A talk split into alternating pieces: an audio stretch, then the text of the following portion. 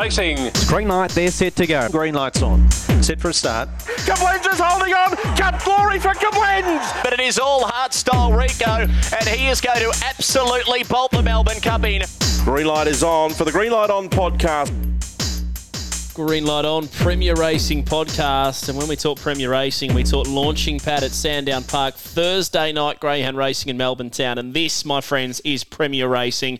We've got the semis of the launching pad and the kickstart to the runway series, the consolation effectively uh, from the launching pad series of 2023. And you can just start to feel things falling into place and things starting to heat up with the the, the semis of the launching pad this week. And I think box draws could play a key role to a, a few of these particular races, and it's going to be an intriguing night of, of greyhound racing. So let's get straight into it.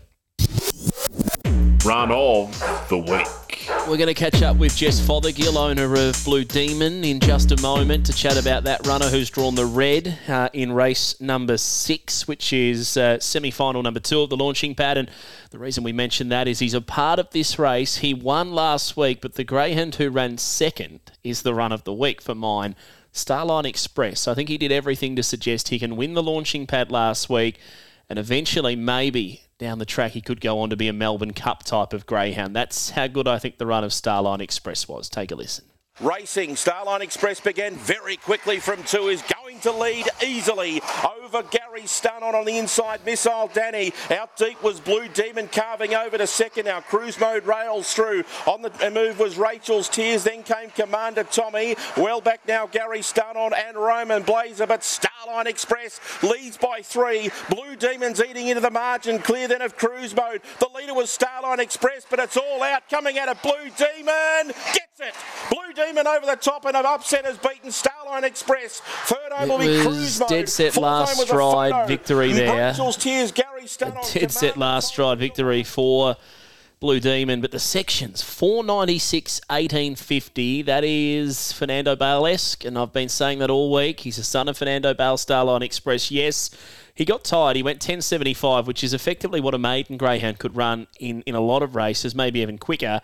Uh, but he's still gone 29 20s, and it's just because of that sheer speed. Now, you look at the head on footage, the only knock is he went straight out to the middle, but the flip side to that is if he's coming out in 496, well, he can do what he wants. And if he draws the red and he does veer up the track a little bit like he did from box two, um, in that race last Thursday, and as he does down the back straight, it's going to make it hard for any greyhound to get around him because as he starts to veer off, he's going to cause the rest of the field to to think twice about where they're going in the run to the first corner. And if he if he gets that break on them, and he can maybe sharpen up third look, we saw him trial super first look, second up he's gone quicker uh, in a heat of the launching pad. If he gets that down to twenty nine ten, and he's running four ninety five. Um, 1850, 1845 down the back, in 2910.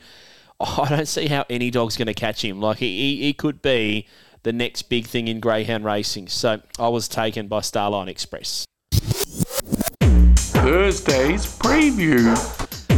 Well, you wouldn't be surprised if Starline Express is one of my better bets of the meeting. I've got two of them, so let's rip into this program. Race one, uh, Sportsbet final, mix six and seven final over the 515. I like the red pirate Kingsley. David Burke, he's a good fella, a mate of mine, and I think he's going to prepare this greyhound to win three city races in a row. He, he won that final at the Meadows, which was a Metropolitan. He then went to the uh, Sunday meet, won a heat of this particular race, and I think he's drawn to win the finals. So he could uh, he could land two mixed six and seven finals uh, in his uh, first handful of wins. So I'm with number one Pirate Kingsley. Race two, one of my best bets of the night. Race two, number one Magic Muffin. I just think she's going to explode from box one.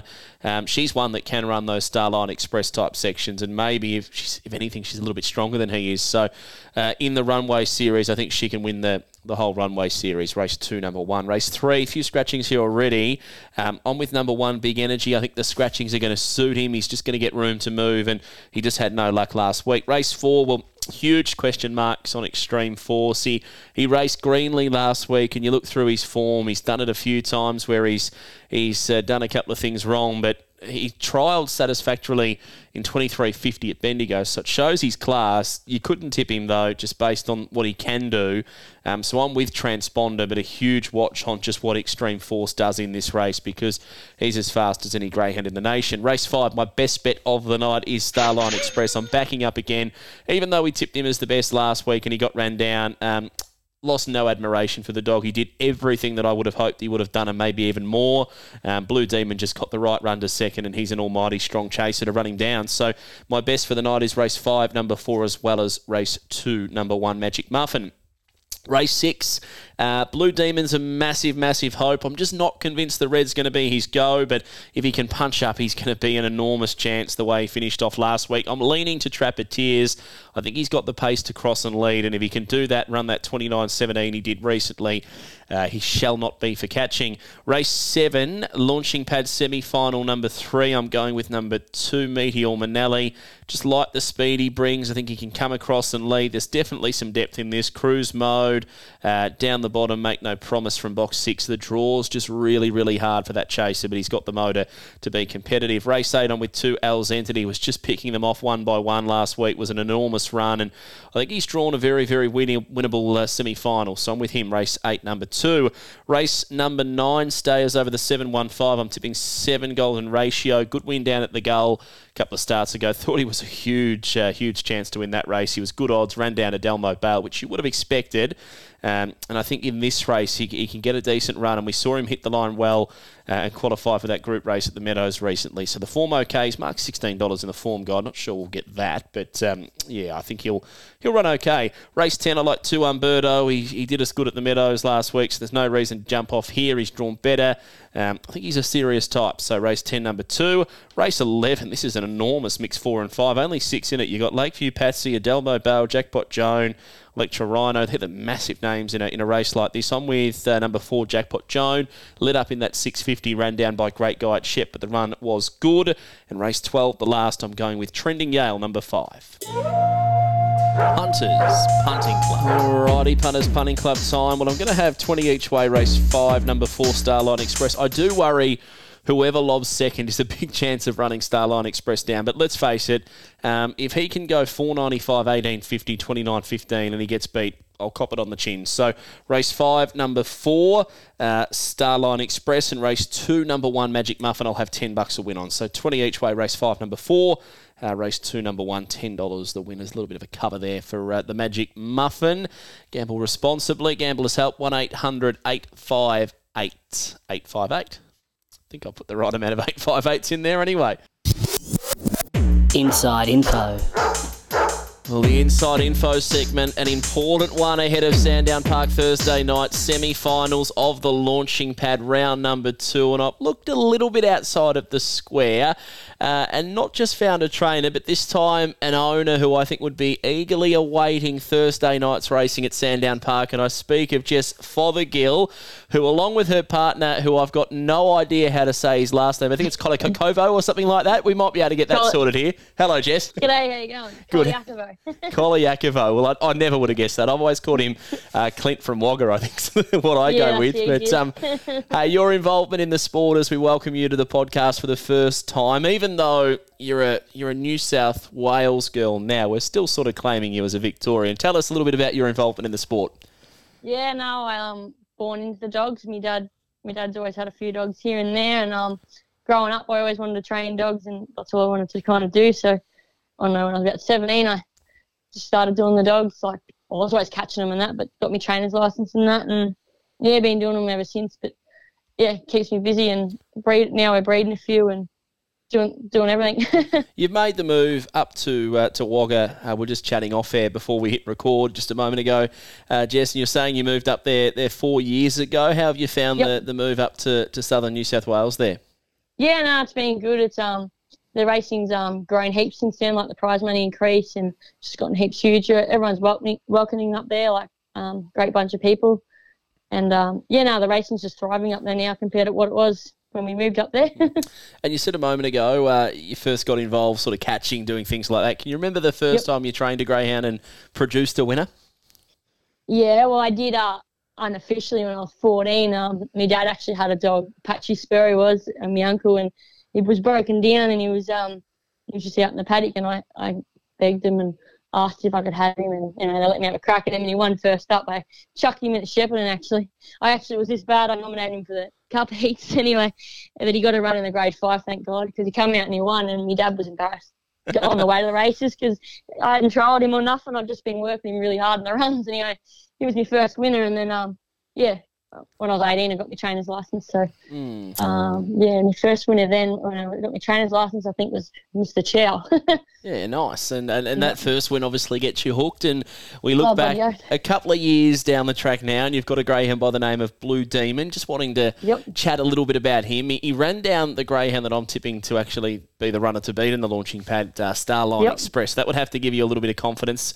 Uh, before we get to before we get to last week, Jess, I just want to chat about the greyhound himself because you originally trained him uh, with your partner up there, Clint from Wagga, and you and you started racing down at Healesville. Now that that in itself is a, is a monstrous effort. He showed enormous ability. I think he won he won his uh, his second, third, and fourth race start, and one of those being at the Meadows. The other victories up at Healesville, and obviously on you guys, it would have been a, a big job to keep going back and forth um, from from near Wagga right down to Melbourne to race this boy. Is is that sort of the reason why you thought? You know, it would obviously have been a, a tough decision to have, have sent him down to be trained in Victoria by Brooke and Jamie Ennis, but on the other side, a, a decision that you almost had to make in a way. Yes, yeah, for sure. Um, yeah, no, he broke in. He broke in sensational. Um, a couple in the litter did, but he was just kept showing improvement and whatnot. So we took him down the hills with all the pups and trialled him up. Well, Clint actually went down and did all the miles, and um, yeah, no, he kept showing kept showing it in his trials and that. So we started him off there, and then um, yeah, Clint Clint picked all the races out for him and trialled him up down there, and then we um yeah had a crack at the meadows and um he was saying, Clint's friend was saying that uh, Aaron, that the piss, I can't say his last name anyway, um, that Jamie was actually, like the dog, was interested in buying him or something. I said to Clint, no, he's not for sale, you know, you don't you think he's going to be a good dog, you don't get dogs like this anyway. And I knew Jamie well because I actually gave him a pug and um, a few years ago. Anyway, I, I messaged Jamie and I said, oh, you want to have a crack at training him, you know, and um, yeah, so we thought, you know, it's best to send him to Melbourne because we don't have the time to go down there week in, week out, you know, with a young fella and that. It's gotten a bit hectic. So, um, yeah, that was the call to send him down there. And, yeah, they've done a great job with him. And, yeah, they love their dogs. And, yeah, we're wrapped. do you do you pinch yourself when you go through and he obviously had six wins coming into the launching pad, so he just scrapes in being a one to six win series. He goes around at at twelve to one in a heat from an awkward draw in seven, which in a way sort of suits this boy when he gets a little bit of room Yeah. to move. But did, did it surprise you at all with just how well he went to go 29-25 running down Starline Express, or you always I guess knew his ability and what he was capable of doing?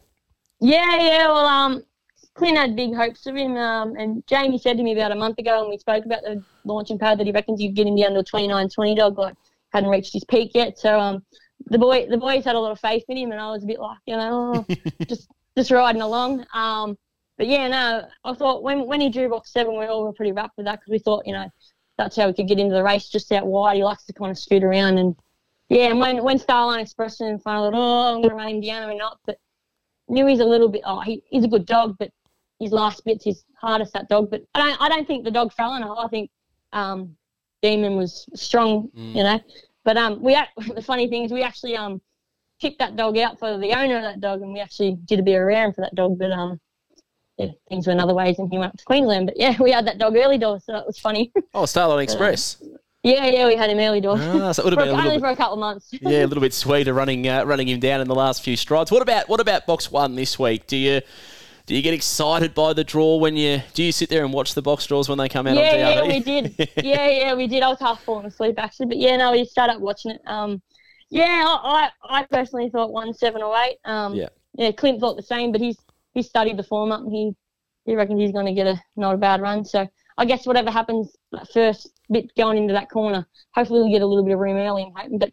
Um, that number two dog, the Trappeteers, I think it is, or Trappeteer, I get them muddled up, but Mm. um, yeah, it's a handy up and coming young dog. So, yeah, It's great racing though. That's what it's all about. Having a crack Yeah. at the, the big time, isn't it? Fifteen thousand to the winner of the semis, and and who knows uh, for next week with the the rich final of the launching pad. So good luck with everything with the uh, the big blue demon. What's uh, what's news up in uh, in Wagga anyway? There seems to be. I, I tell you now, there's a bit of success of trainers from Wagga.